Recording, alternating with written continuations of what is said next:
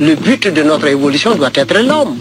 Et alors c'est pourquoi il serait plutôt bon que nous soyons à l'écoute les uns des autres pour essayer de trouver ce que nous avons de commun pour bâtir le bonheur de demain. Et dans tout ça, l'homme doit être l'objectif principal. Parce que toute réalisation qui ne fait pas le bonheur de l'homme est un long feu. C'est comme on tire à la cible et puis on rate le but. Bonjour à tous et bienvenue dans Afrotopique, le podcast de Génération Afrotopia qui s'interroge sur ce que sont les défis de l'Afrique et du monde et les manières d'y répondre. On aborde les enjeux contemporains depuis les Suds en général et les mondes africains en particulier, car ce sont à la fois les sociétés qui subissent le plus fortement les destructions générées par le modèle occidental et en même temps celles qui lui résistent le mieux. Parce que penser le présent à partir de l'Afrique monde est radical, cette radicalité est peut-être ce qui nous permettra de voir clair, de penser clair et d'entendre dangereusement, afin de nous rendre capables de réinventer le monde, nos manières de l'habiter et nos manières de nous relier. Dans chaque épisode, on reçoit un invité qui développe des idées ou des initiatives qui nous permettent de nous approprier un enjeu culturel, idéologique, écologique, économique, politique ou encore épistémologique afin d'alimenter nos réflexions et nourrir nos imaginaires pour entamer la fabrication d'un présent radicalement différent. Dans cet épisode, on rencontre Pierre Rabhi et on en est très heureux. Alors on ne présente plus Pierre Rabhi, grande figure de l'écologie en France, pionnier de l'agriculture écologique, fondateur de nombreux lieux, structures, mouvements comme celui des colibris, et auteur de nombreux livres dans lesquels il partage sa vision du monde et nous invite à le suivre dans la voie de ce qu'il nomme la sobriété heureuse.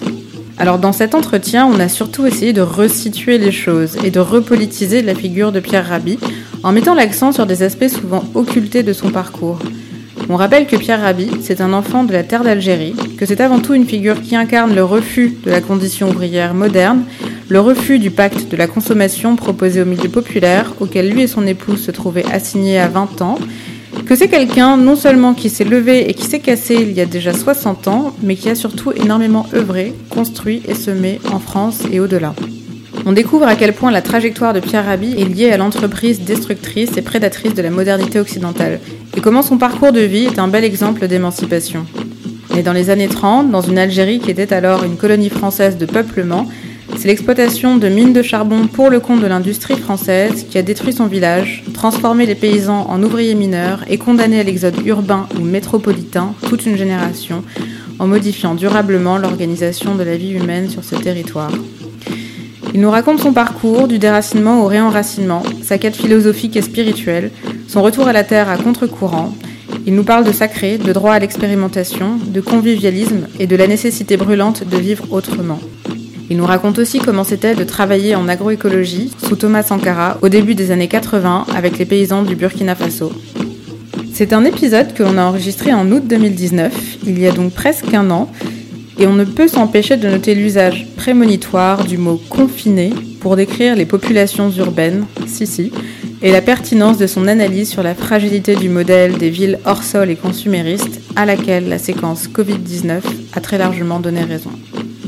Voilà, pour nous, Pierre Rabhi, c'est, avant quoi que ce soit d'autre, quelqu'un qui a tracé une voie et dont l'histoire personnelle illustre à la fois la fracture coloniale et environnementale de la modernité, ainsi qu'une belle manière de la dépasser. Donc à tous ceux qui voudraient opposer écologie et classe populaire, on rappelle que l'une des grandes figures de la contestation du modèle productiviste et consumériste est incarnée en France par un ouvrier d'origine algérienne qui a fait sécession pour devenir paysan et proposer une voie alternative. Et à toute la jeunesse des quartiers, on a envie de dire qu'on a des figures inspirantes pour penser et construire le retournement du présent. Cet épisode a été enregistré dans le jardin de Pierre et Michel Rabi, en compagnie très remarquée des cigales. On les remercie chaleureusement pour leur accueil et on passe le bonjour à toute l'équipe de Terre et Humanisme en Ardèche. Pour prolonger la réflexion, on vous invite à écouter notre épisode avec Malcolm Ferdinand sur l'écologie décoloniale et à aller découvrir Imago TV, la plateforme de ressources audio et vidéo pour la transition écologique, sociale et politique. Bonne écoute. Pierre Rabi, bonjour. Bonjour. Donc vous êtes né dans le Sahara sud-algérien à la fin des années 30 et votre itinéraire de vie vous a conduit depuis le désert d'Afrique du Nord au Garrigue des Cévennes, en passant par l'industrie automobile de la région parisienne ou encore au Burkina Faso euh, sous Thomas Sankara. Alors en France, on vous connaît euh, beaucoup comme étant une voix paysanne qui porte depuis de nombreuses années maintenant une critique forte sur le modèle de la société productiviste et consumériste. Et vous prônez, vous promouvez l'écologie et les pratiques agroécologiques. Mais depuis le Sud, depuis les Suds, on vous voit surtout comme un enfant de la terre d'Afrique qui porte un regard sur le monde, un regard influencé par une culture, un mode de vie euh, radicalement en rupture avec le modèle occidental. Vous avez d'ailleurs œuvré depuis les années 80 à diffuser euh, un autre modèle de développement, un contre-modèle de développement, un contre-développement, euh, notamment au Burkina Faso, on en reparlera. Avant de commencer, est-ce que, euh, Pierre Rabhi, vous pouvez d'abord nous raconter un petit peu votre parcours, ce qu'ont été les prises de conscience qui vous ont amené à rompre avec euh, la société euh, de consommation, les sociétés productivistes dans un premier temps pour opérer une reconversion à la terre alors que vous viviez en France et que vous vous destiniez à, mhm. vivre en ville, à Paris vraisemblablement Oui, je suis né dans les... en 1938 et à ce moment-là, à ma naissance, il y avait euh, ben, notre pays, euh, sud, l'Algérie, sud de l'Algérie, etc., était colonie française. Et euh, est-ce une chance ou une malchance? Les Français découvrent de la houille sous nos pieds et bien sûr veulent exploiter cette houille. Ce qui fait que ça a amené un chambardement et un, et un changement très, un bouleversement très très important de notre mode d'organisation qui était les oasis, dans un désert euh, considérable, bah, il y a des oasis que les hommes ont. Euh, les oasis, c'est pas naturel, c'est les êtres humains qui, ah qui, organisent un espace de vie dès lors qu'il y a de l'eau. Et, à ce moment-là, bah, on crée l'oasis parce que en zone euh, aride et en zone de, sécheresse, enfin en zone aussi de température extrêmement élevée, donc c'est pas d'aujourd'hui que les, ça s'inscrit d'ailleurs dans, les connaissances agronomiques euh, très très anciennes. Les oasis existaient déjà il y a 2000 ans, c'est pas d'aujourd'hui, où les, où les hommes, euh, dans des régions euh, arides et difficiles, créent des, créent des, des, îlots de, de, vie. Pour cela, il faut évidemment de l'eau, il faut de la terre, mais aussi il faut de l'ombre parce qu'on est dans des zones où, tout est brûlé par un soleil beaucoup trop intense. Alors l'oasis s'organise évidemment euh, dans un lieu où il y a de l'eau. On plante des palmiers, notamment dattiers, qui s'ouvrent comme des parasols, puisqu'il est ouvert comme des parasols? À l'ombre du palmier, on peut cultiver des arbres fruitiers. Et à l'ombre du palmier et des, arbres fruitiers, ben on a les cultures troisième niveau, qui est la culture des légumes, des céréales, etc. Et ainsi, on, obtient, disons, des îlots, des îlots de survie qui sont très intelligemment euh, euh, réalisés et organisés, avec évidemment euh, l'eau comme étant absolument vitale. Eh bien, je suis né un peu dans cette... Bien que ça ait évolué, la cité a été, créée par un thaumaturge, un, euh, soufi euh, non violent. Et c'était l'âme en quelque sorte du lieu. Et autour de ce, soufi, euh, autour de son mausolée, autour de ça, ben, on a créé une cité pour organiser la vie commune. Et il se trouve que dans cette vie commune, ben, mon père était, lui, un musicien, était un, il était forgeron, et il était tellement habile de ses mains qu'il a pu se convertir à, à convertir ses, activités en fonction des conjonctures et des nécessités. Sauf qu'à un certain moment, euh, est-ce une catastrophe Ce n'est pas une catastrophe. On découvre du charbon dans notre sous-sol. Et à partir de ce moment-là, l'extraction du charbon va amener un chamboulement et un bouleversement énorme dans le mode d'existence. Les gens deviennent des salariés mineurs, euh, partent le matin propre, reviennent noirs de suie et de, charbon, et avec leurs lampes à, acétylène pour descendre euh, dans les, euh, dans les entrailles de la terre pour aller extraire ce charbon, et donc grand chamboulement. Et à ce moment-là, mon père euh, se pose la question de l'avenir, et finalement, il pense que, que l'avenir, ou disons le mode d'existence, n'est plus entre nos mains. Hmm. Donc il me confie à, un couple de Français venus travailler dans le coin, un ingénieur et une institutrice pour être éduqués. Et c'est comme ça que bon, ben, je suis passé sans transition d'une culture à une autre, avec ses contradictions. Voilà, avec toutes les contradictions qu'il y a. D'un côté, le vin est prohibé, le porc est prohibé. De l'autre côté, on se régale de vin et on se régale de, de saucissons. Donc c'est un peu dans ce, dans ce contexte-là général que, que, j'ai grandi, avec évidemment une, une espèce d'interrogation précoce probablement qui a beaucoup joui, puisque j'étais entre deux mondes en contradiction. À ce moment-là se pose la question, qui a raison? Est-ce que c'est le nord, le sud? Puis ça m'amène à, à essayer de trouver des réponses euh, en lisant beaucoup, et en particulier les philosophes. Le philosophe, euh, il est censé être celui qui, euh, qui a pensé le monde, qui a pensé l'humain et qui propose, disons, un, un art d'exister qui, qui, puisse être relié à, un mode de pensée. Ça ne peut pas être simplement, ça, ça, ne peut pas être dans le factuel, mais c'est aussi bah, quelle pensée, quelle croyance, quelle, religion, quelle euh, idéologie, etc., etc. Et puis j'ai mis, après avoir lu les, beaucoup de philosophes, euh, chemin faisant, bah, après quand euh, j'ai acquis de la maturité, bah, finalement ce qui s'est imposé à moi c'est Socrate. Pourquoi Parce que Socrate dit tout ce que je sais c'est que je ne sais rien. Et c'est ça la vérité. Nous ne savons rien. Alors arrêtons de croire que nous savons. Nous savons rien. Nous savons l'élémentaire, mais nous ne savons pas le fondamental. Fondamental, pourquoi nous existons, qu'est-ce que la vie, etc. tout le monde se pose des questions, sauf que ces questions sont contradictoires et sont en général facteurs de conflit, facteurs d'antagonisme et de conflit. On a mis en route un système euh, dans lequel euh, tout le monde est, en quête de la vérité et finalement déclare que c'est lui qui la possède et puis finalement, bah, la vérité c'est quoi? C'est encore, une autre question qui s'ajoute à celle de Socrate. je, ne sais rien. Maintenant, la vérité c'est quoi?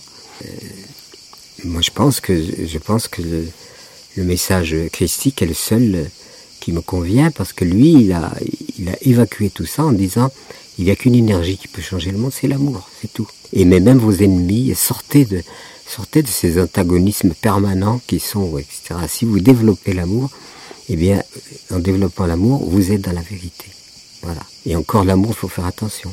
Parce que, parce que aimer, mais aimer quoi?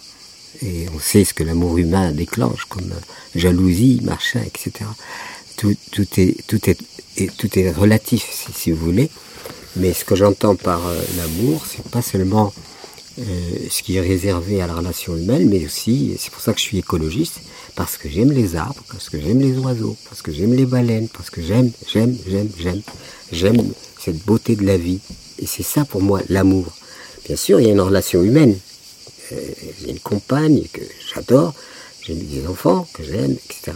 J'ai des amis que j'aime profondément, mais, euh, mais l'amour ne doit pas se restreindre simplement au cercle humain avec nos contradictions euh, et nos conditions euh, qui, sont toujours là. Je viens t'aimer, mais à la condition que. Euh, c'est intéressant que vous en parliez, comme que vous relayez le message christique comme étant celui, un message sur une énergie et considérer oui, absolument. comme une énergie. Oui. Et, voilà, comme en tout cas... et j'ajouterais qu'il n'a jamais les bibliothèques entières pleines de théologie pour expliquer, etc., ça n'a aucun sens. On n'explique pas. C'est très simple. C'est très très très simple. Il y, avait il y a une anecdote dans la, dans, la Bible qui, que quand il y avait adultère, c'était la femme qui était lapidée. Parce qu'elle était considérée, enfin bon, elle a sauté sur le bonhomme, elle l'a violé ou je sais pas quoi. Bon, euh, peut tout imaginer. Et, euh, et c'était une injustice absolument incroyable. Totalement incroyable. Eh bien, pour abolir cela, il ne pouvait pas prendre un décret radical, mais il a une astuce quand même vraiment intéressante, que celui qui n'a jamais péché lui jette la première pierre. J'ai trouvé ça génial, comment résoudre ce problème sans prendre parti, mais en mettant les gens dans la vérité euh, totale. C'est génial. Et, euh, donc c'est là que j'ai trouvé dans ce message christique véritablement ce, ce qui me paraît être la seule la seule énergie qui est capable de sauver l'humanité. Hmm. Donc la philosophie, les lectures que vous avez faites, puis euh, la, découverte des philosophes, et ensuite la découverte euh, peut-être, ou auparavant d'ailleurs, euh, de la religion chrétienne, ou en tout cas du message du Christ, parce que la religion c'est encore autre chose. Est-ce que c'est ça qui vous a conduit à, refuser le mode de vie occidental, la vie salariée, des choses comme ça Moi je considère que la modernité, alors je veux choquer personne, mais c'est de l'esclavage. C'est-à-dire, qu'est-ce qu'on demande aux citoyens? Donne, troque toute ton existence contre un salaire. Mm. Et puis, euh, à la fin, bah, on te donne une retraite et tu vas mourir. Et ça encore, c'est dans les pays qui peuvent assurer aux gens une retraite euh, des vieux, etc. C'est de l'aliénation. J'ai pas une vie à, une vie à passer, euh, à passer, à produire et consommer en étant consumé. mais ça, ce que je vous dis, euh, contrairement peut-être à, toutes sortes de théories comme ça gratuites, c'est que c'est qu'on l'a, vécu. Hmm. Je ne suis pas parti sur l'idée et je ne m'octroie aucun, disons, satisfaitiste personnel. C'est simplement que euh, ma philosophie de la vie s'est construite à partir de, constats très concrets, réels. Et j'avais vraiment l'impression que tous ces ouvriers, même ces gens qui travaillent dans les bureaux, tous les matins arrivent, pointent, travaillent toute la journée, ensuite la sonnerie finale, ils rentrent chez eux, ils recommencent le lendemain. Ils ont, euh, ben ça donne, comme disait un ami, euh, 11 mois de coma et un mois de réanimation. Euh, on, octroie aux gens un mois pour aller se refaire, mais pendant 11 mois, ils sont privés de la beauté d'un coucher de soleil, d'un lever de soleil, du chant de l'oiseau, de, de toute les, la beauté que nous offre la nature gratuitement. Il n'y a pas besoin d'argent. Et, donc c'est là, et, à la fois l'individu qui, euh, rentre dans un processus d'incarcération.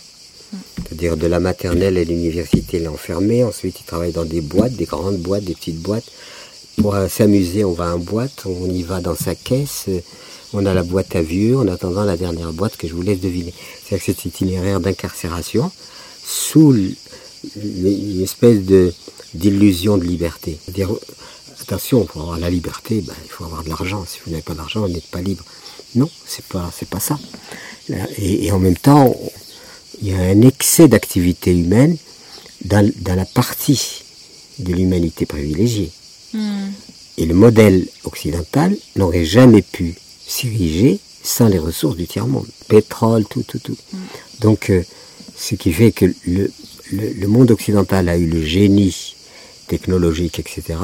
Mais ce génie technologique serait resté obsolète si, si par la colonisation, hein, ces, ces, ces, immigrés euh, euh, de l'époque, sans, sans cette migration euh, européenne et, et, massive et destructrice, on a éradiqué les peaux rouges que j'aime beaucoup. J'aime beaucoup les cosmogonies peaux rouges, je ne sais pas pourquoi. J'aime cette espèce de voilà d'élégance, d'élégance sauvage. Et euh, c'est pour ça que dans ma chambre, j'ai affiché le discours du, chef indien Seattle, à qui on veut acheter, les Européens veulent acheter leur terre. Et Seattle dit, écoutez, euh, comment voulez-vous qu'on vous vende une terre qui ne nous appartient pas, puisque c'est nous qui appartenons à la terre? Voilà la vérité. C'est pas, pas autre chose. C'est, tout simple et c'est grandiose. Et tout le discours qui suit, c'est, c'est un discours spirituel et en même temps euh, axé à la fois sur la raison et la réalité objective, mais en même temps avec une consonance sacrée permanente. C'est-à-dire le sacré est intégré complètement dans, il n'est pas le sacré à côté, il est intégré complètement et là, j'admire ça parce que le sacré est dans la vie. Il n'est pas dans les églises, les mosquées. Les... C'est pas ça. Mm. Pour moi, c'est ça. Mm. Oui, donc euh, rapidement, de votre vécu euh, d'expérience euh, dans l'industrie automobile, vous avez perçu l'hypocrisie du modèle, le mensonge, la l'aliénation produite euh, à tous les niveaux pour euh, l'être humain euh, très concret dans son quotidien et puis sur le modèle de la société qui fait miroiter un alors ce qu'on appelle un ascenseur, oui, et puis un ascenseur social ou autre, et puis l'accès à une félicité qui serait procurée par la possession de biens matériels, alors que paradoxalement, on voit que cet être humain-là, dans cette société-là, il est de plus en plus agité, de plus en plus à essayer de, de repousser des frontières. Ça, a démarré par l'asservissement. Et, ça a continué. C'est-à-dire que le, il y a eu, le, il y a eu évidemment euh, des gens qu'on a poussés à aller extraire les minerais, le charbon, les, les minerais de toutes sortes, et ils ont donné leur vie à cela, entièrement. Rien qu'à cela. Ensuite, bon, ben, on est passé par les hauts fourneaux, enfin toute la, la fabrication qui, a, qui, amène à ce que vous êtes arrivé avec une bagnole. Voilà. Mmh. Et moi aussi, je circule avec cette bagnole. Donc tout ça, c'est, c'est, si vous voulez, l'innovation humaine et l'organisation humaine sur euh, les, connaissances techniques et, et, scientifiques qui ont abouti à, produire des outils, euh, et en particulier les outils qui remettent en question la notion du temps et de l'espace parce que pendant longtemps, euh, le, temps et l'espace étaient déterminés entièrement par la nature et l'être humain intégré le temps et l'espace à partir de, sa propre mesure à lui, de sa propre dimension à lui. Euh, combien je peux mettre de temps en marchant euh, d'un bon pas vers tel, endroit, compte tenu évidemment de, mes capacités métaboliques. C'est-à-dire que l'énergie métabolique a été longtemps celle de l'homme, celle de l'animal, l'homme a emprunté l'énergie animale qui est plus puissante que la sienne. Et puis, euh, le temps n'avait pas été modifié du tout, depuis les origines. Voilà, la saison, le cycle des saisons, quand vous plantez quelque chose, bah, vous ne plantez pas aujourd'hui récoltez le lendemain. Il faut donc patienter, attendre. Et donc on était dans cette cadence de la vie, la circulation sanguine aussi est reconnue, les, les pulsations cardiaques sont aussi dans, les cadences. Tout ça est cadence. Tout est cadence. Et puis on est, on est sorti de, des cadences pour rentrer dans la frénésie. C'est-à-dire le temps a été modifié. Euh, le temps réel a été modifié par un temps artificiel. Du coup, euh, bah, on est dans la civilisation, il ne faut surtout pas perdre de temps. Le temps bien utilisé, c'est celui qui met en valeur le capital. Alors, euh, dès les années 80, vous êtes euh, parti au Burkina Faso. Est-ce que vous pouvez revenir sur, euh, sur cette époque, sur euh, ce que vous avez mis en place là-bas, donc au village de Gorom Gorom? C'était à l'époque de Thomas Sankara que vous avez rencontré, je crois. Et est-ce que vous étiez déjà à cette époque dans la défense euh, d'un mode d'agriculture euh, écologique, enfin de, à promouvoir l'agroécologie, à développer des techniques euh, ou en tout cas à, les, à permettre à des populations de se les réapproprier, puisque souvent il s'agit de techniques ancestrales, un peu passées de mode ou oubliées. voilà, est-ce que vous pouvez parler de... Bah, il y a un préalable, c'est-à-dire qu'en fait avec Michel, mhm. on vivait à Paris, mon épouse, on a décidé de faire un retour la terre. Comme ça, on a décidé que notre vie ne se déroulerait pas dans une ville avec euh, un salaire en attendant la retraite. C'était impensable. Donc on a fait un retour à la terre. On avait encore l'énergie de, de nos 20, ans, 21 ans, etc. Et on, a, dit il faut il faut peut-être euh, aller vivre à la campagne, mais comment, où, avec quoi, etc. Donc toutes les questions se sont posées. Et on dirait que le ciel nous a aidés parce que finalement, on nous a signalé les personnes qui étaient susceptibles de nous recevoir, et ça c'est en 61, c'est pas d'aujourd'hui. Et donc, euh, on a connu un médecin qui nous a bien accueillis au moment où il y avait exode rural. Un coup la hmm. population partait vers les villes. Et nous, on fait le contraire, le retour à la terre. Voilà. Hmm. Et donc, euh, bon, apprentissage de la terre, j'ai suivi quelques cours. Et puis, euh, et puis j'ai été ouvrier agricole pour connaître un peu les techniques, parce que la terre, ça se travaille, c'est pas, pas un coup de théorie qu'on peut faire à bouffer. Hein. Et, euh, et là, ça a été une de mes grandes initiations, c'est qu'en fait, l'agriculture moderne agresse la vie par les substances chimiques de synthèse que l'on met partout. On met ça dans la terre, les plantes malades, on, intervient avec des, substances euh, aussi, euh, des pesticides toxiques, etc. Et donc la toxicité était rentrée dans la pratique hmm. euh, agricole par un exploitant agricole.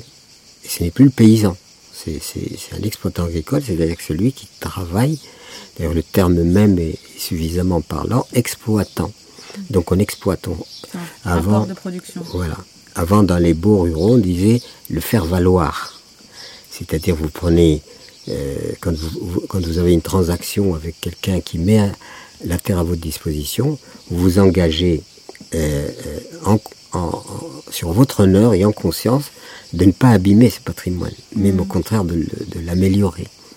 Et comment vous allez l'améliorer? Ben, Vous n'allez pas mettre des, des, produits chimiques. Vous allez mettre, vous allez, mettre, vous allez le, le, faire, le faire valoir et le faire grandir son, sa fertilité, grandir ses potentialités, etc. Et quand vous le rendez, il est meilleur que, ce, que quand vous l'avez reçu. Mm. Et ça, c'est un engagement moral à l'égard de la terre, mais qui était euh, conçu comme vivante, et non pas comme un substrat. Et l'agronomie moderne, il y a la pétrochimie internationale qui a orienté le tout. Voilà. Elle a dit, elle a produit un agriculteur, un, agronome prescripteur et un médecin prescripteur. Euh, c'est-à-dire qu'en fait, la notion de la terre est embrouillée, la notion de la santé, elle est venue mécaniste. Vous avez telle maladie, on vous donne tel remède. Voilà. Mais euh, quand tu as abordé l'être humain euh, qui est qui, qui, qui, qui est pas en bon état dans, dans sa globalité, dans, dans, sa psyché, dans ce que ses émotions, dans c'est-à-dire qu'il est perçu comme une mécanique. Hmm. Et même la formation des médecins passe par la dissection. C'est-à-dire qu'on découpe des cadavres et on étudie organe par organe. Ce qui amène d'ailleurs une fragmentation, c'est-à-dire tout est fragmenté. Et on prend un morceau, ça donne des spécialistes. Celui qui s'occupe que de l'œil, celui qui s'occupe que de la bouche, celui qui s'occupe que de l'oreille, celui qui s'occupe que de l'estomac. Et, et, vous avez donc un, une fragmentation de l'individu et la perception globale de l'individu, c'est-à-dire âme, âme, cœur, émotion, corps et tout ça relié, euh, et, donc euh, remise complètement en question. Et c'est comme ça qu'on obtient bon, euh, une médecine qui est la médecine de la prescription. je ne critique pas les médecins, j'ai des amis prescripteurs qui sont des hommes et des femmes adorables. Mmh. C'est pas, je suis pas en train de critiquer l'être humain, je suis en train de critiquer le principe qui a amené à avoir une perception de la santé comme de la terre euh, basée sur la fragmentation et non pas sur l'unité. Hmm. Voilà. Hmm. C'est compréhensible. Oui, oui. Et euh, donc, euh, ce Alors Burkina, ouais, ce retour à la terre d'abord ici. C'est fait d'abord l'expérience ici, mhm. avec des hauts, des bas, des réussites, des échecs, et donc ça a été l'initiation. Hmm. Et à partir du moment où on a engagé toute la ferme à un risque et péril sur euh, l'agriculture écologique, l'élevage écologique, etc. On a engagé une expérience euh, dans laquelle les risques nous revenaient euh, entièrement. Hmm. Et voilà que ça réussit. Qu'effectivement, on peut améliorer la terre. Une terre qui était aride, il n'y avait pas une seule végétale ici. Ah non, rien. Il faut, il faut, avoir vu avant comment c'était un désert. Hein. Ben, on, a, on a pris le truc, mais on a choisi l'agriculture écologique pour n'être pas simplement dans l'usage l'usage des matières synthétiques euh, que les usines produisent, et entre autres une matière synthétique qu'on appelle le nitrate. Et le nitrate était l'ingrédient principal pour faire des explosifs de guerre. Donc vous mhm. voyez la symbolique aussi. Euh, alors après, je découvre évidemment par la littérature qu'il existe l'agriculture biologique, certes pas très divulguée parce qu'elle était assez confidentielle non pas parce qu'elle le voulait, mais parce qu'elle était récusée par l'autre agriculture qui mm. disait, c'est, voilà. je découvre la biodynamique, l'anthropologie aussi, enfin l'anthroposophie, etc. Je découvre tout ça mm. et je m'aperçois qu'il y a une perception euh, particulière de la vie où, où cette euh, approche est vraie. C'est elle qui est juste, qui est vraie, et c'est pas la perception mécaniste de la vie. Hmm. Voilà. Et on choisit, ici, on dit, pas d'engrais chimiques, pas de pesticides de synthèse. On va, on va cultiver euh, la terre, la fertiliser. Une terre qui est en bonne santé produit automatiquement des végétaux en bonne santé, parce que ces, ces végétaux vont trouver toutes les substances dont ils ont besoin, parce que la terre est vivante. Et ainsi, on réduit considérablement. La vie devient une puissance euh, non seulement créatrice, mais protectrice.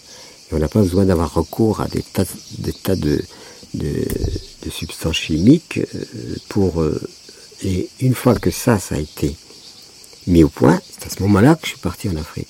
Que C'est suite à une expérience réalisée d'abord à, à nos frais et à nos risques et périls. Et cette certitude-là, enfin, il y a un Burkinabé qui un jour est venu faire un stage chez nous, envoyé par sa structure. Et il fait un rapport en disant, mais Pierre Rabhi, il, il- il- il n'utilise pas d'engrais chimiques, il n'utilise pas de pesticides de synthèse, il utilise des, semences non sélectionnées, etc. Et ça marche très bien, ils ont un troupeau de chèvres, ils font du fromage, ils vendent leur fromage au marché, et- etc., etc. Donc ils ont un rapport à l'animal et un rapport à la terre qui est... Et c'est fort de tout ça que j'ai voulu transmettre. C'est pas transmettre parce que j'ai eu un diplôme d'agronomie. C'est c'est transmettre sur une... Et je me suis dit, à ce moment-là, j'étais totalement convaincu qu'il faut que les paysans comprennent et appliquent cette pratique-là. Et immédiatement, on a vu que ces paysans, ils n'étaient plus obligés d'acheter des engrais chimiques, ni des pesticides de synthèse, ni des semences sélectionnées, qu'ils travaillaient leur terre avec les lois de la vie. Et on, on prend la loi de la vie, c'est que tout, rien ne se crée, rien ne se, se perd, tout se transforme. Ben, L'agriculture, c'est ça. C'est-à-dire qu'on, même les déchets végétaux, on les collecte, paille et tout ça, on les fait fermenter. Ça s'appelle le compostage. Et cette fermentation aboutit à quoi? À donner un humus. Et l'humus, c'est celui qui, dans la nature, euh, entretient les forêts. C'est que la forêt grandit, les feuilles tombent, et les feuilles, quand elles tombent, elles rentrent dans un processus de transformation qui fait l'humus. Et c'est ce qui sent bon dans la forêt. Et ça, c'est la matière nutritive qui a été faite à partir des, euh, des, des déchets, des déchets organiques.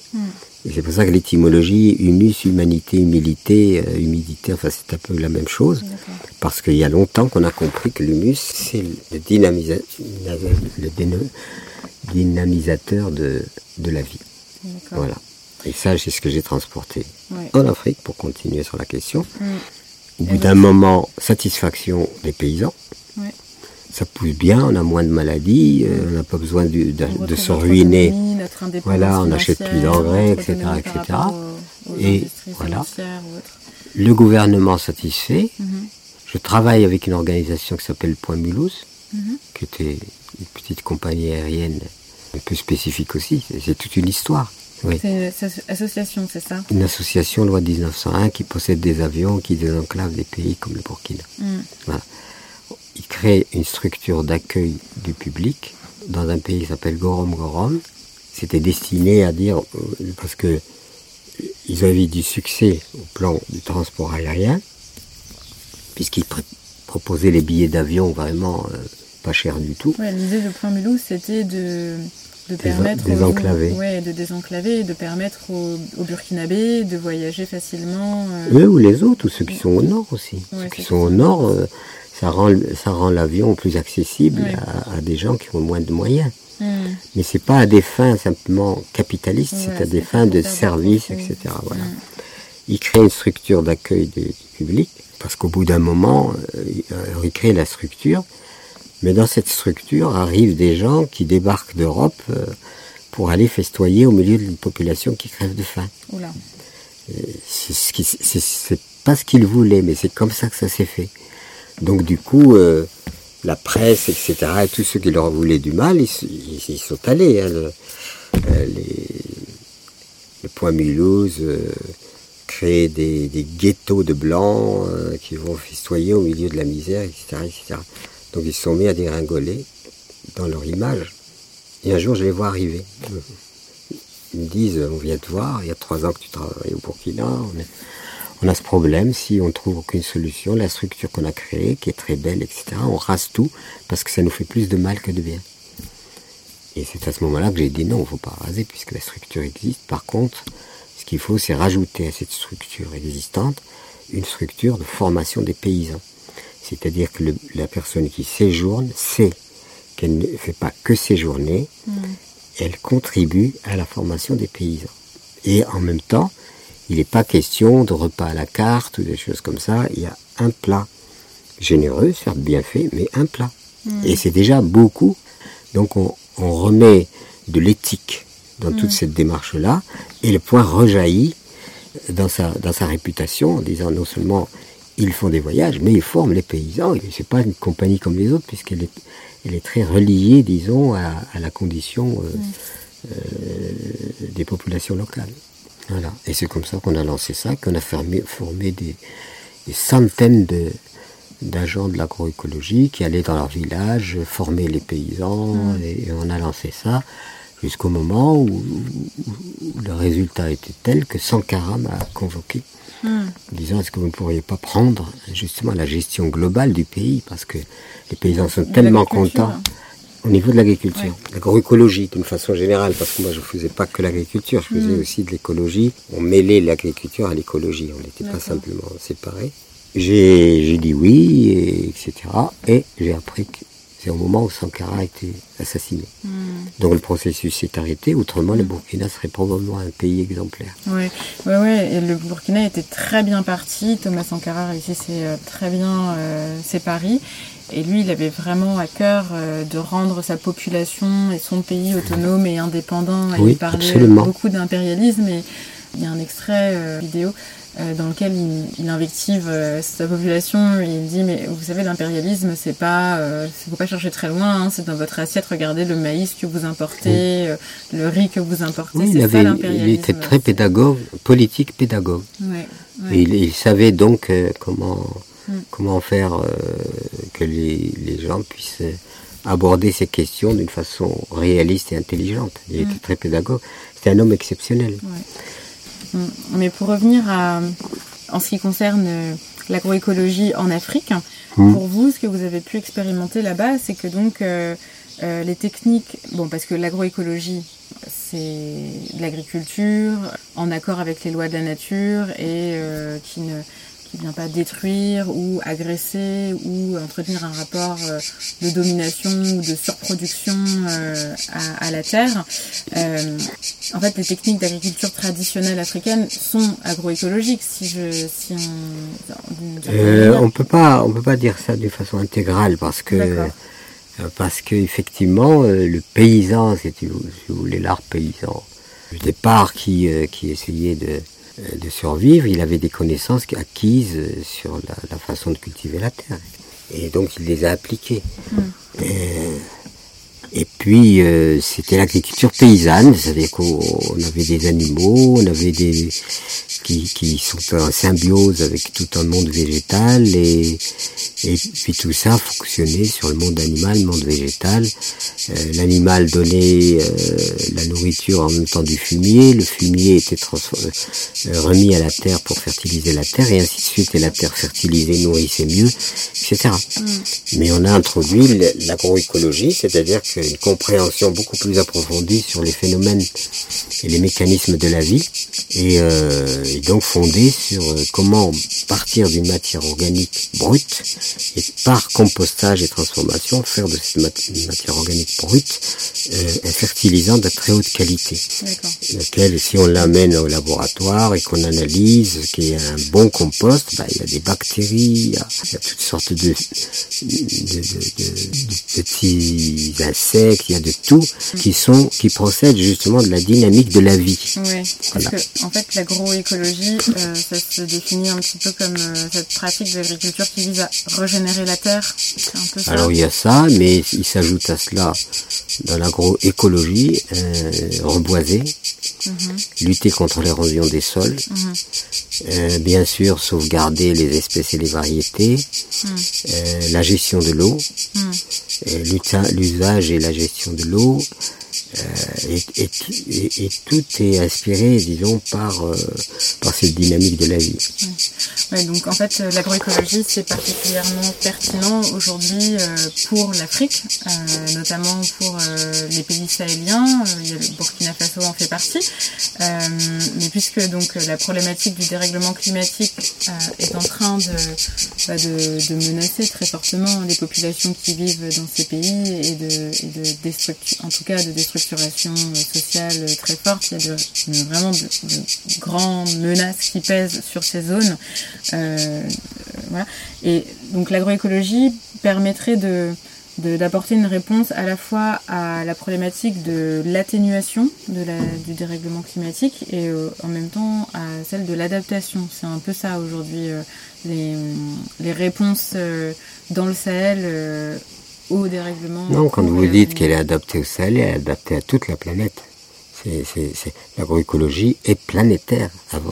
C'est simplement, dans la problématique du Sahel, on a affaire à une désertification graduelle. Mhm la responsabilité, elle est aussi humaine. Trop de troupeaux qui ont trop euh, désertifié. Euh, donc les, agissements humains par le déboisement. Euh, hop là. Par un déboisement évidemment très violent.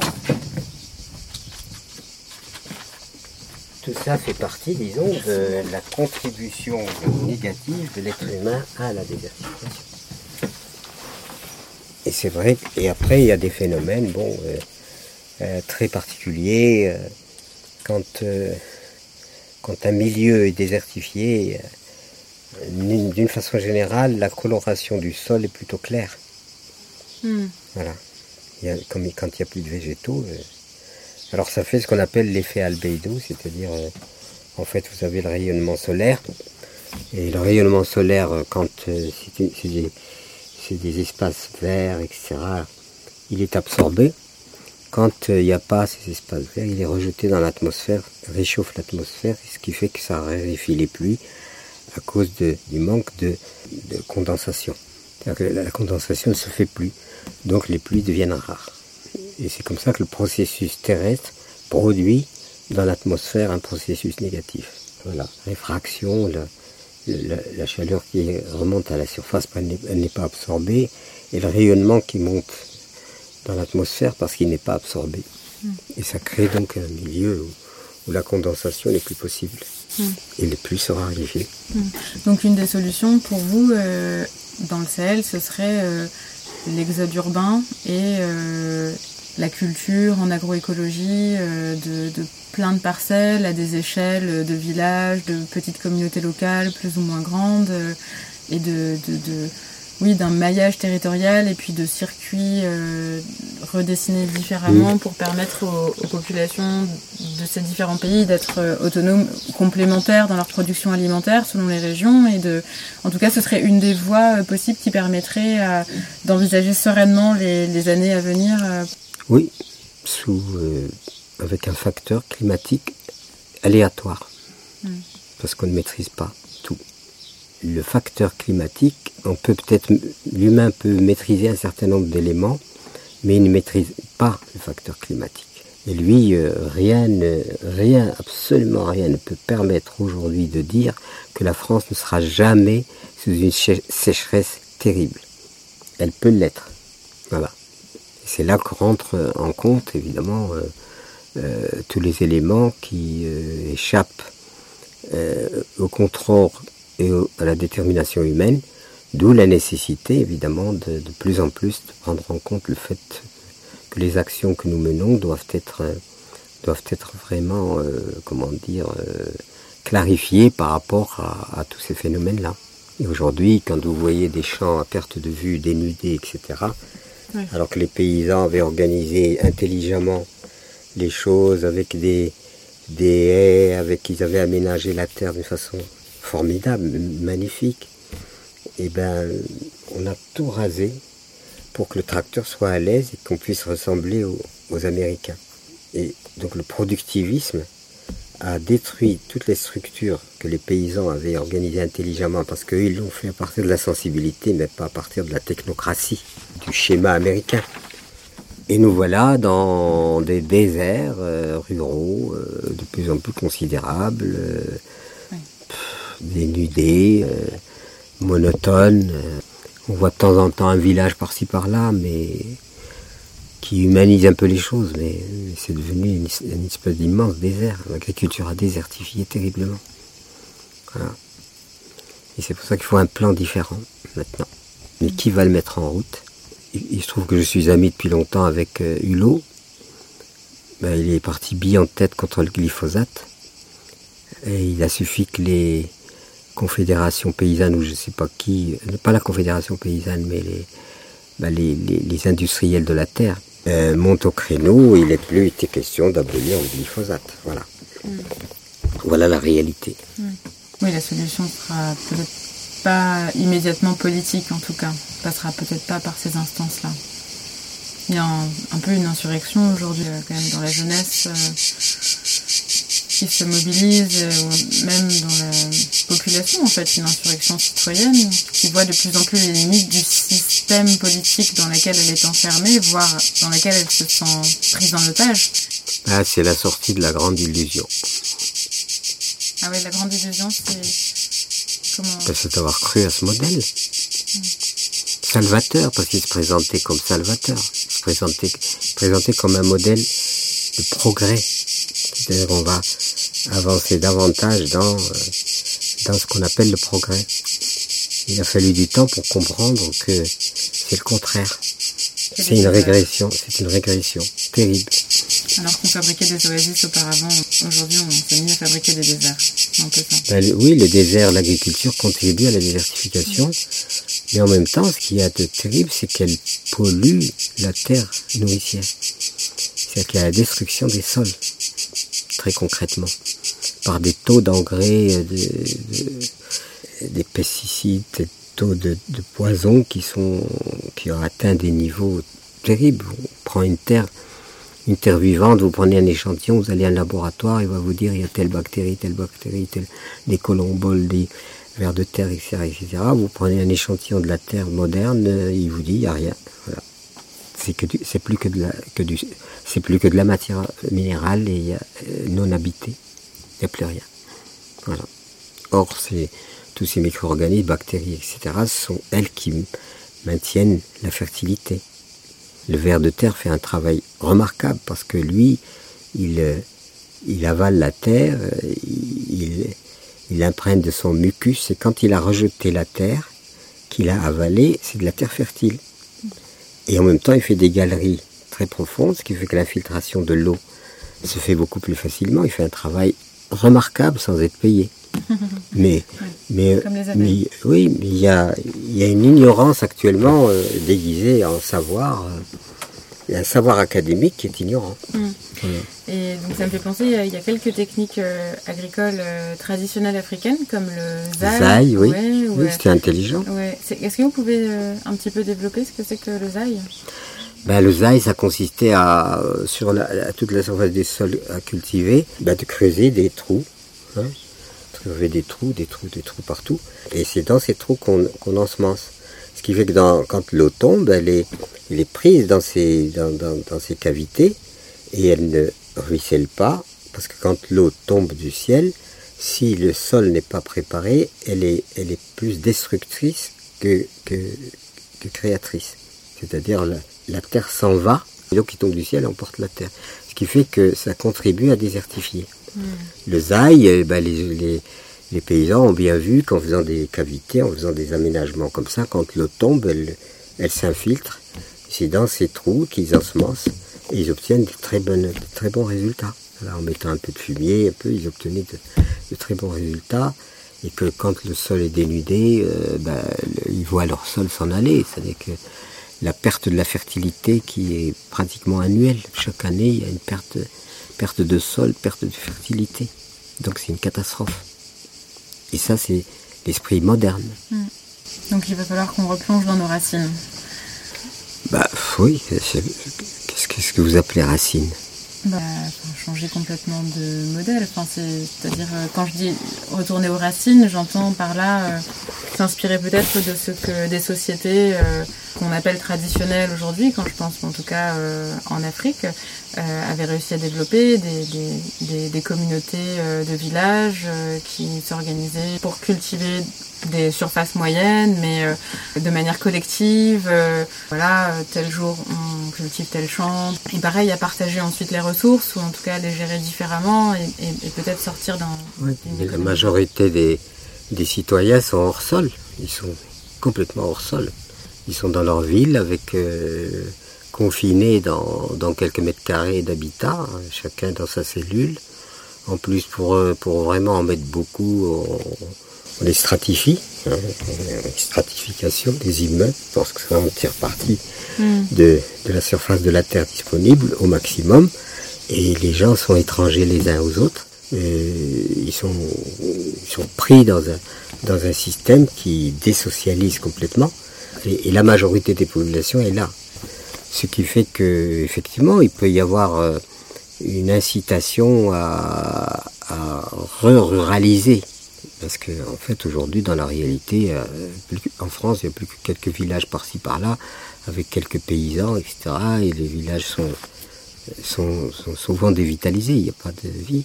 Par contre les villes surpeuplées, absolument surpeuplées, de gens qui euh, en fait euh, grouillent sans même se rencontrer.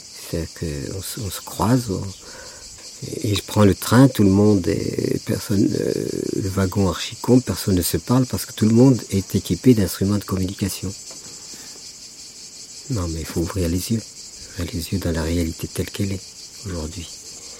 Et il y avait euh, des, modes de fonctionnement sociaux euh, qui étaient, qu'on disait, assez décorvés, mais non, elles étaient convivialisées. Mmh.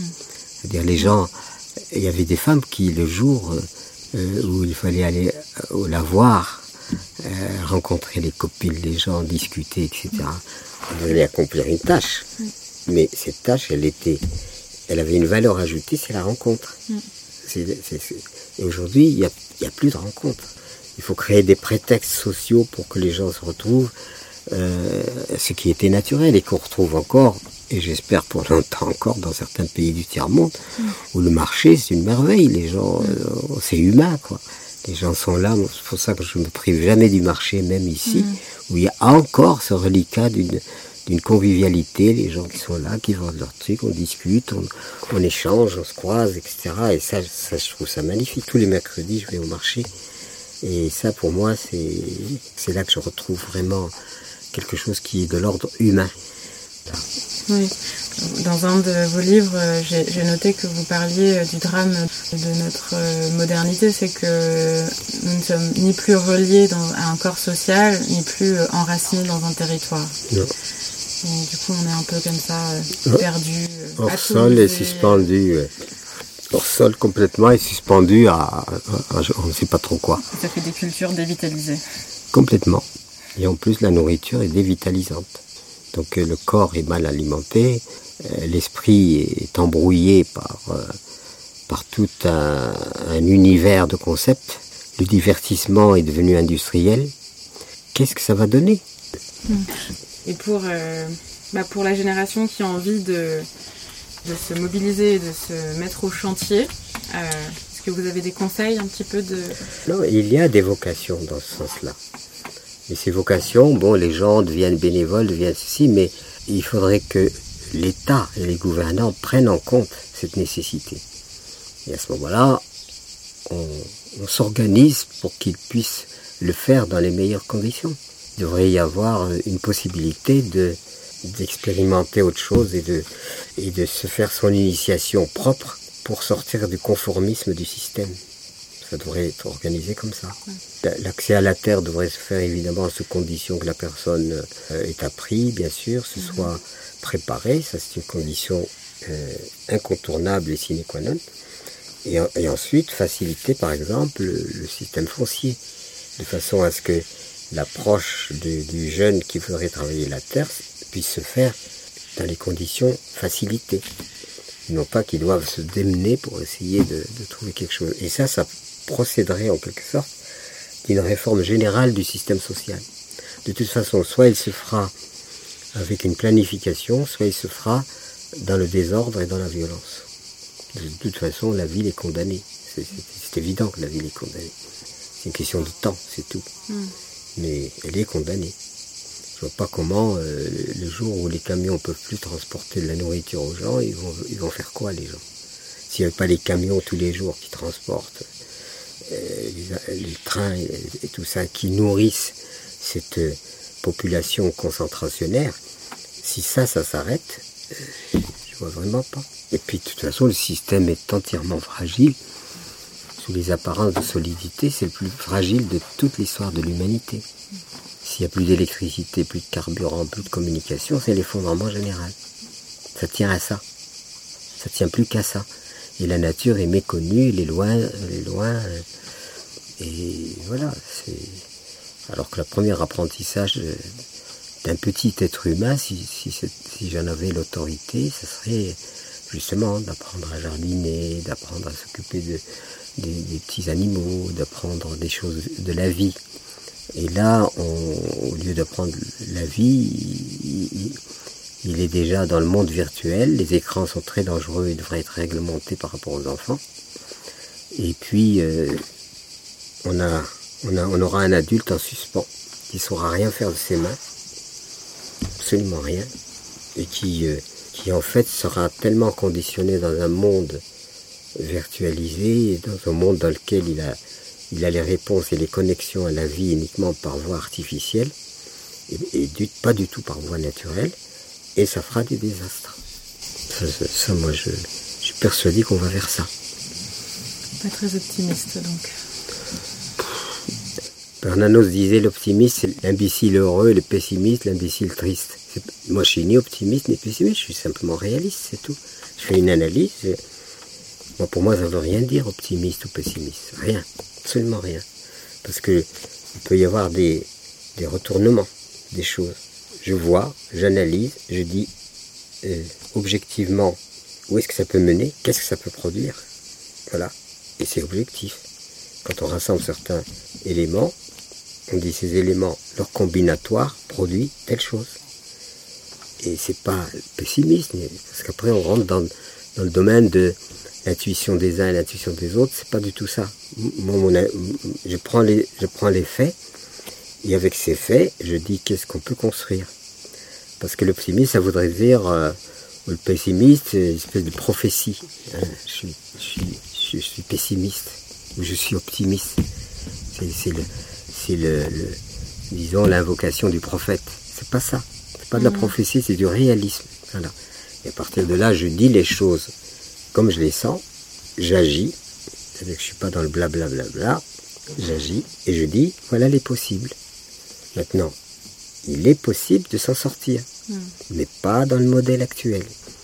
Mais je sens, euh, par contre, je suis convaincu que beaucoup d'êtres humains souffrent à cause d'autres êtres humains, qu'il y a des enfants qui mangent pas à leur faim à cause de notre égoïsme et de notre boulimie. Et ça, c'est du réalisme. C'est-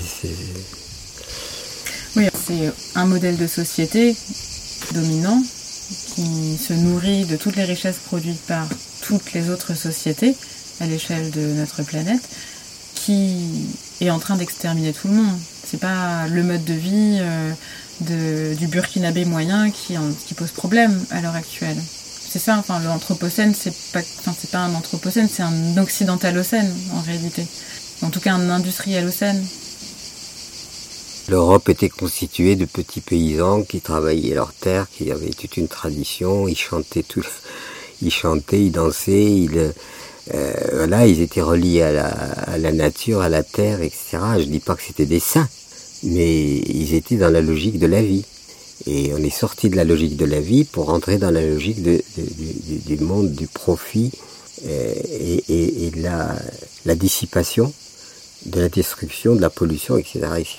Donc on est, Le capitalocène plutôt? Si on veut, c'est-à-dire que c'est le capitalisme est fait de l'avidité individuelle. Alors on dit capitalisme, le capitalisme, ça n'empêche pas que des gens poussent des caddies pour aller donner leur argent aux, capi- aux capitalistes. Il y a des gens qui vont dans les supermarchés. Les supermarchés, ça a été la destruction du tissu social convivial qu'on trouve encore dans, les pays où c'est le marché, c'est la personne et c'est jubilatoire, c'est c'est vivant. Ben maintenant, les gens, ils vont pousser des caddies et on est retourné dans une certaine néolithique, c'est-à-dire le, le régime de la cueillette. On cueille on- et puis ça finit par euh, je donne mes sous aux multinationales. Non, c'est- et tout le monde accepte, tout le monde est lobotomisé, euh, conditionné à un mode de pensée qui est un mode de pensée crétin, complètement crétin. dans lequel pas mal de pays se sont embarqués pendant de nombreuses années et qui ont aujourd'hui la possibilité de voir clairement les limites du modèle et de, et de changer de cap radicalement. C'est pour ça que l'Afrique est intéressante à ce niveau-là, parce que ça reste encore le continent qui est le moins, le moins défiguré par euh, ce modèle de société et qui a encore des ressources et encore une créativité, une capacité d'innovation sociale forte. Il a, il a la possibilité, mais est-ce qu'il l'applique? Peut-être la volonté, mais est-ce qu'ils se sont affranchis de l'illusion occidentale? Non, mais dans une réflexion euh, pour euh, un petit peu dessiner euh, les directions dans lesquelles les Afriques, les, différentes sociétés africaines peuvent s'engager pour bah, changer de cap, il, y a cette, il y a cette idée qu'en fait, c'est possible et c'est plus facile presque de parce qu'on n'a pas construit d'immeubles, parce qu'on n'est pas dépendant d'un réseau routier ou autre pour ah ben, Il y avait un type Sankara. Il, il avait, Sankara, ouais. Il avait compris tout ça, lui. Ouais, Il compris tout ça. Moi, c'était un régal, Sankara. Il avait compris tout ça. Euh, d'ailleurs, il a, il a modifié euh, de la, la Haute-Volta à, euh, au Burkina Faso, le pays des hommes intègres parce qu'il a bien compris que ce qui ruine l'Afrique, c'est la corruption. La corruption, est une épidémie en Afrique. Tous ceux qui en disposent d'un peu de moyens, des petits roitelets euh, euh, qui, qui, sont ici ou là sont corrompus. Et ça marche pas. L'Algérie, c'est une catastrophe. Toute la rente pétrolière passe dans des poches euh, d'une mafia qui gère le pays, etc., etc. Donc s'il n'y a pas la vertu, et c'est pour ça que ce qu'il y avait d'intéressant chez Sankara, c'est qu'il avait une dialectique. Il était tout à fait dans, la connaissance très approfondie de ce qu'on entend par la politique, dans ce qui était de la géopolitique, et dans ce qui était de, évidemment du rapport entre le progrès, le, prétendu progrès et la tradition, et aussi la valorisation de la femme. Et même dans le fait d'associer les populations. J'étais au Burkina quand Mitterrand a fait sa visite au Burkina Faso. Évidemment, il est venu comme un, suzerain par rapport à des vassaux. Et euh, Sankara, il l'a accueilli, évidemment, parce que lui, il avait une 104 personnelle. Oui, c'est tout. Toute petite voiture, et, tous ses ministères également. 104. Bon. Donc, sobriété, etc. Et quand euh, Mitterrand est venu, il ça devait se passer un peu comme ça se passe habituellement, on se congratule, voilà, on se, et puis on se sépare et on a, on n'a rien fait vraiment de. Et, en fait, lui, il a instauré, euh, il, a, il, a, il, a, accueilli Mitterrand en disant il faut qu'on discute. Pas le tout de venir euh, nous bénir et repartir. Et il y a eu un débat vraiment intéressant. Cerise sur le gâteau, il a fait mettre des micros partout.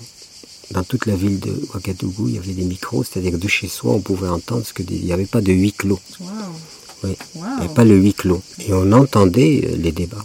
Et comme il avait quand même de la répartie, euh, il n'avait pas peur de Mitterrand. Hein. Donc ils, ont, ils sont allés dans une analyse très approfondie du rapport qu'il y avait entre, en particulier entre la France et le Burkina. Et c'était un régal parce que tout était posé clairement, les, les tenants, les aboutissants, et tout le monde pouvait entendre. Donc voilà. Et le discours de Sankara par rapport aux femmes, vos femmes ne sont pas vos esclaves, elles sont vos, compagnes, elles sont... Et tout, il n'est pas étonnant qu'il ait été tué parce que il allait complètement euh, dans le sens inverse du mode de fonctionnement euh, qui a prévalu jusqu'à lui.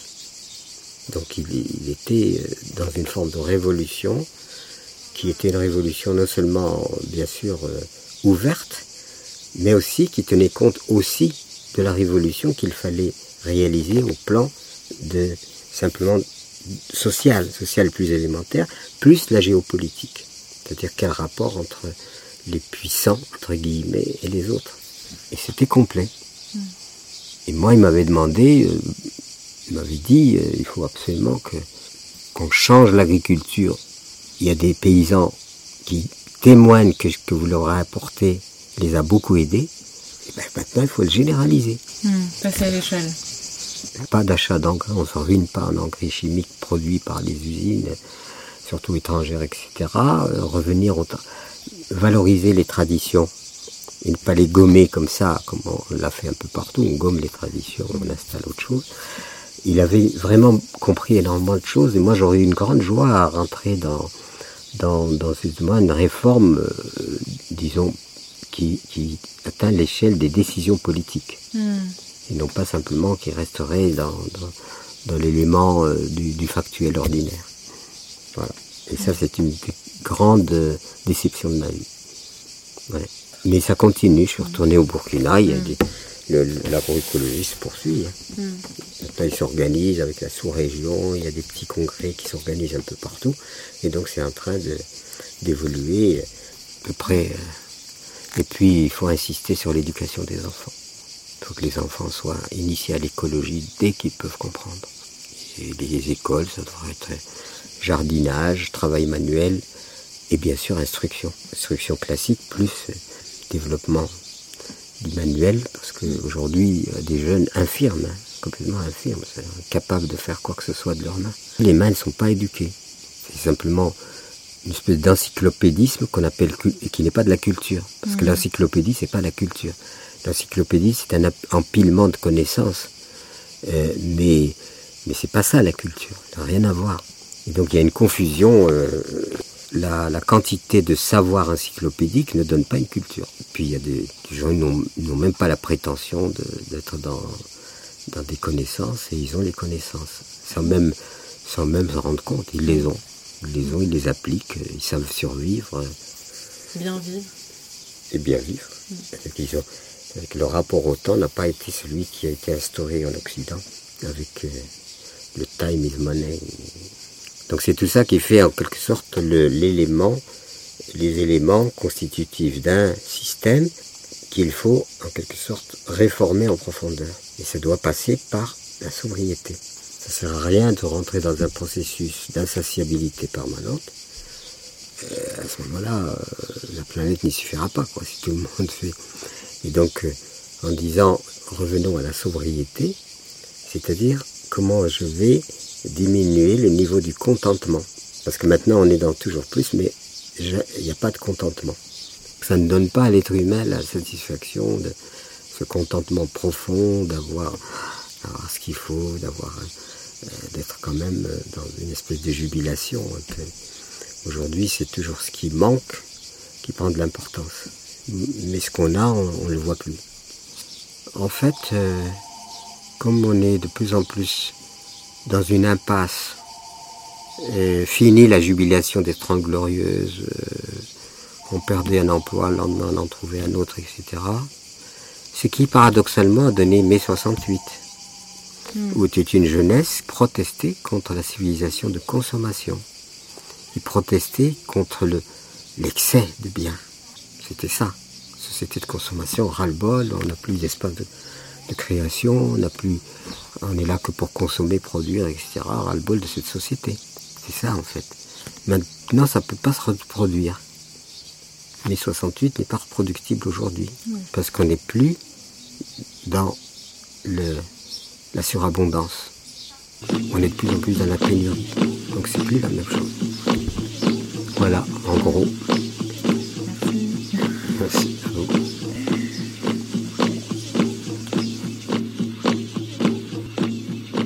C'était Afrotopique, le podcast de Génération Afrotopia. On espère que cet épisode vous a plu, que vous aurez envie de découvrir les autres et d'en parler autour de vous. Si vous voulez creuser des sujets et recevoir la lettre de ressources qui accompagne désormais chaque épisode et être tenu au courant de nos événements, vous pouvez vous abonner en suivant le lien dans la description. Vous pouvez également nous suivre sur les réseaux sociaux et nous écouter sur les plateformes amies comme r22.fr ou Imago TV. La musique du générique est un extrait de l'album Par les damnés de la terre de Rossé et en introduction, vous avez entendu la voix d'Amadou Ampateba. À bientôt!